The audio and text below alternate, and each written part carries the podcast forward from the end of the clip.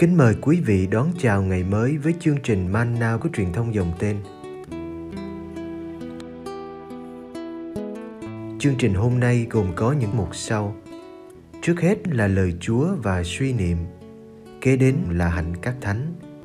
Bây giờ kính mời quý vị cùng theo dõi chương trình.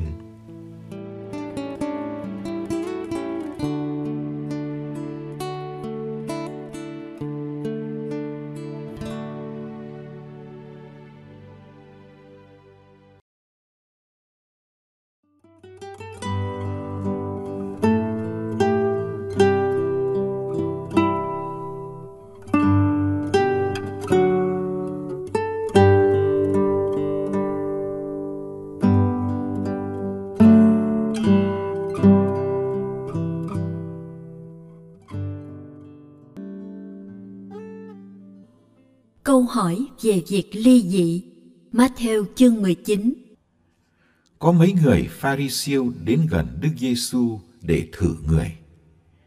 Họ nói: "Thưa thầy, có được phép dãy vợ mình vì bất cứ lý do nào không?" Người đáp: "Các ông không đọc thấy điều này sao? Thuở ban đầu, đấng tạo hóa đã làm ra con người có nam, có nữ." Và người đã phán.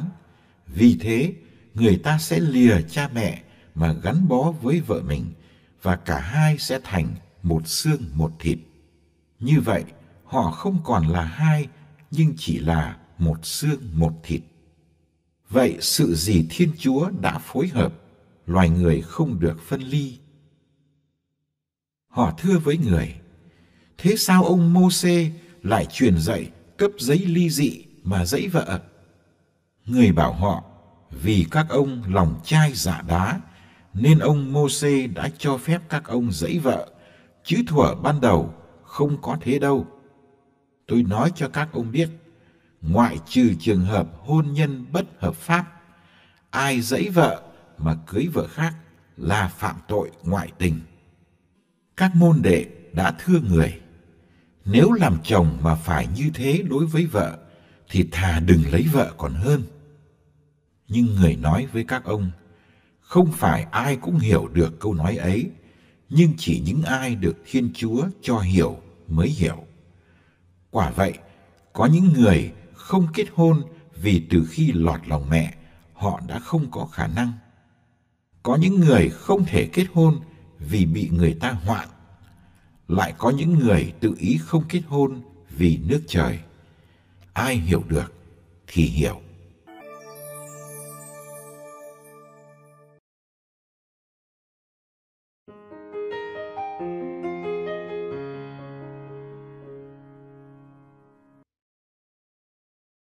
Sự gì Thiên Chúa đã phối hợp, loài người không được phép phân ly.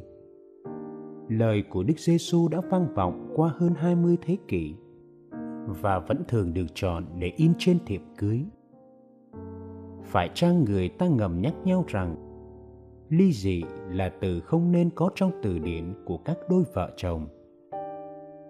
Tiếc thay, số vụ ly hôn nơi các Kitô hữu đã gia tăng đáng kể sống với nhau đến đầu bạc răng long trở thành một giấc mơ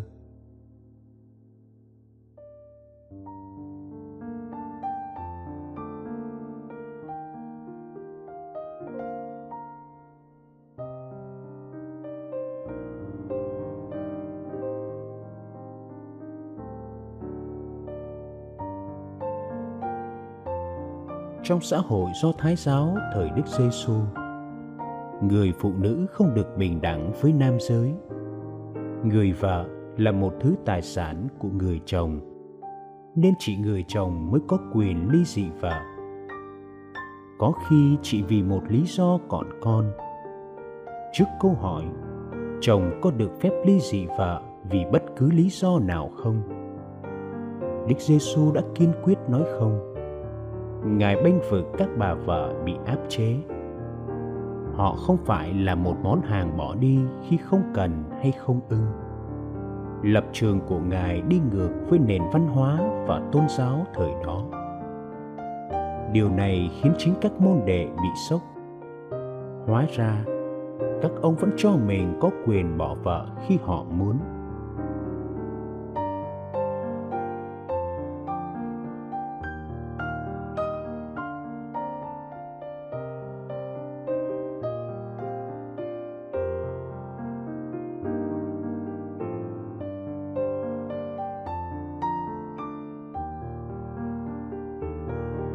Người Pharisêu trích sách đệ nhị luật để biện minh cho việc được phép ly dị đúng theo luật Môsê.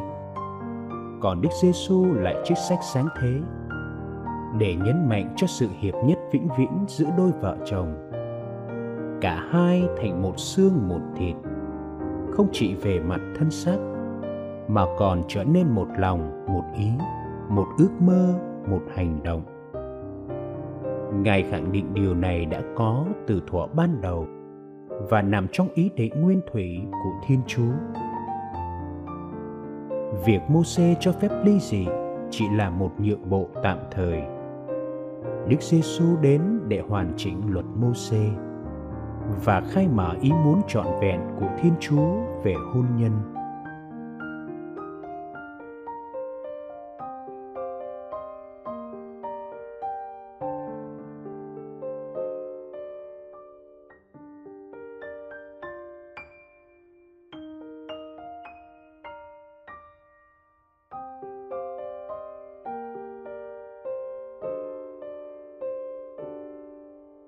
Hôn nhân không phải chỉ là chuyện của hai người yêu nhau và lấy nhau. Trong lễ cưới có sự hiện diện của thiên chúa là đấng phối hợp. Ngài tiếp tục bảo vệ tình yêu, cả khi hai người cùng muốn chia tay. Hôn nhân không phải là một hợp đồng mà hai bên được phép xé bỏ khi muốn. Trung thủy mãi mãi là chuyện khó đối với con người thời nay. Khi thịnh vượng lúc gian nan, khi mạnh khỏe, lúc đau yếu. Khi buồn chán và thất vọng về nhau. Khi yếu đuối và vấp ngã. Khi đổ vỡ quá lớn, tưởng như không sao hàn gắn được. Khi đời sống vợ chồng thành như họa ngục trần gian. Khi ấy, người ta cần thiên chúa để tiếp tục yêu thương và kính trọng nhau.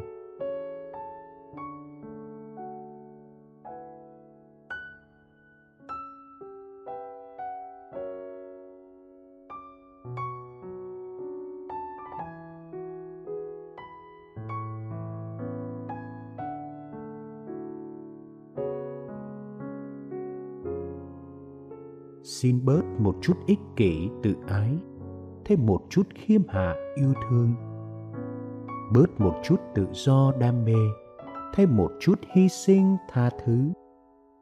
Để giữ gìn tình nghĩa vợ chồng như quả tặng mong manh của trời cao.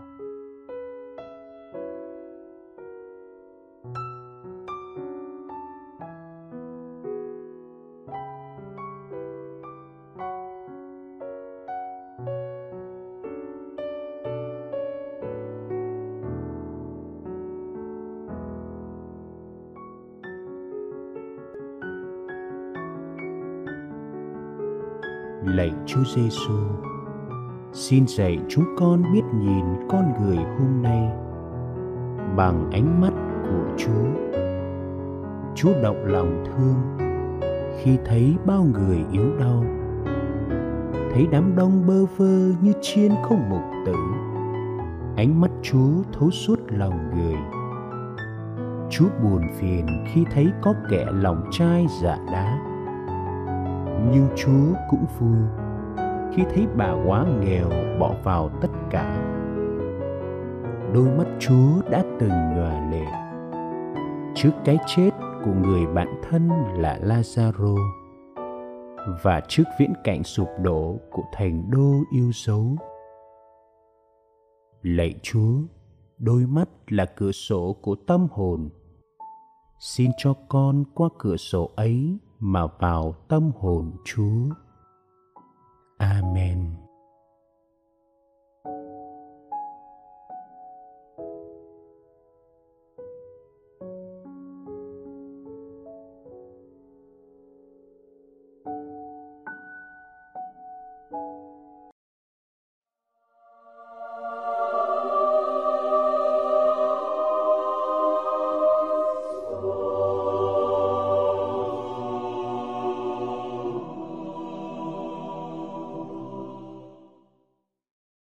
Ngày 18 tháng 8, Thánh Jenny the Gentle Thánh Jenny the Gentle sinh vào năm 1572, mất năm 1641. Jane Francis Ramius the Gentle từng là một người vợ, một người mẹ, một nữ tu và là người sáng lập tu hội. Thánh nhân sinh vào ngày 28 tháng 1 năm 1572 tại Dijon, Burgundy, nước Pháp. Mẹ của Ngài từ trần khi mới 18 tháng và cha của Ngài đứng đầu nghị viện Dijon, nước Pháp là người ảnh hưởng chính đến nền giáo dục của thánh nữ. Lớn lên, Ngài là một phụ nữ duyên dáng và tế nhị, tính tình hoạt bát và vui vẻ. Vào năm 1592 khi vừa 21 tuổi, Ngài kết hôn với nam tước The Gentle và có 6 mặt con. Ba người con chết ngay từ khi còn nhỏ. Trong nếp sống của lâu đài, Ngài phục hồi thói quen tham dự thánh lễ hàng ngày và tích cực tiếp tay trong công việc bác ái. Sau 7 năm kết hôn, chồng Ngài từ trần trong một tai nạn săn bắn khiến Ngài chán nản và đắm chìm trong sự cầu nguyện. Mùa chay năm 1604 khi 32 tuổi, Ngài gặp Thánh Francisco de Sales là cha linh hướng và cũng là một người bạn thân của Ngài theo như một thị kiến.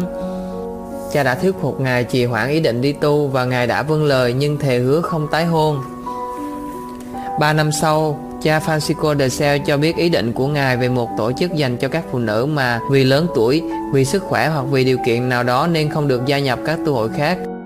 Tổ chức này không kính cổng cao tường như tu viện và hội viên tự do cam kết thi hành các công việc về tâm linh hoặc bác ái. Vào ngày Chủ nhật lễ Chúa Ba Ngôi vào năm 1610, Ngài thành lập tu hội thăm viếng tại Annecy của nước Pháp.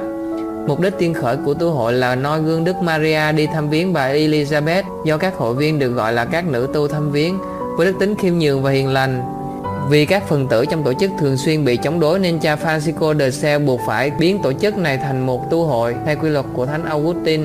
Cha Francisco de Sales đã viết luận án nổi tiếng về tình yêu Thiên Chúa cho tu hội Khởi đầu tu hội chỉ có 3 phụ nữ, lúc ấy Jenny de Gentle đã 45 tuổi và Ngài trải qua những đau khổ của cuộc đời.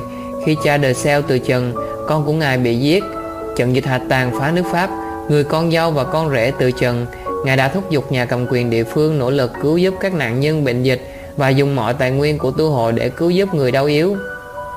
Trong đời sống tu trì, thánh nữ đã phải trải qua những thử thách lớn lao về tâm linh, sự thống khổ nội tâm, sự tâm tối và khô khan tâm linh.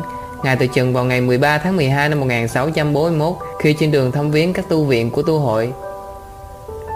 Thành tích của Ngài hiện đang lưu trữ ở Annecy, Savoy. Ngài được Đức Thánh Cha Benedicto thứ 14 tôn phong chân phước vào ngày 21 tháng 11 năm 1751 và Đức Clement thứ 13 đã nâng Ngài lên bậc hiển thánh vào ngày 16 tháng 7 năm 1767.